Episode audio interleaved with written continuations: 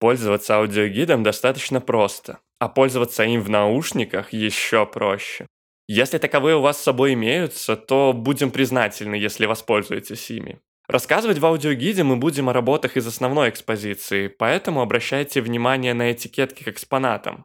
Если видите на этикетке иконку с наушниками и номер, смело переключайтесь на дорожку с соответствующим номером в нашем аудиогиде. Если у вас вдруг возникнут вопросы по использованию аудиогида, обязательно обращайтесь к администратору.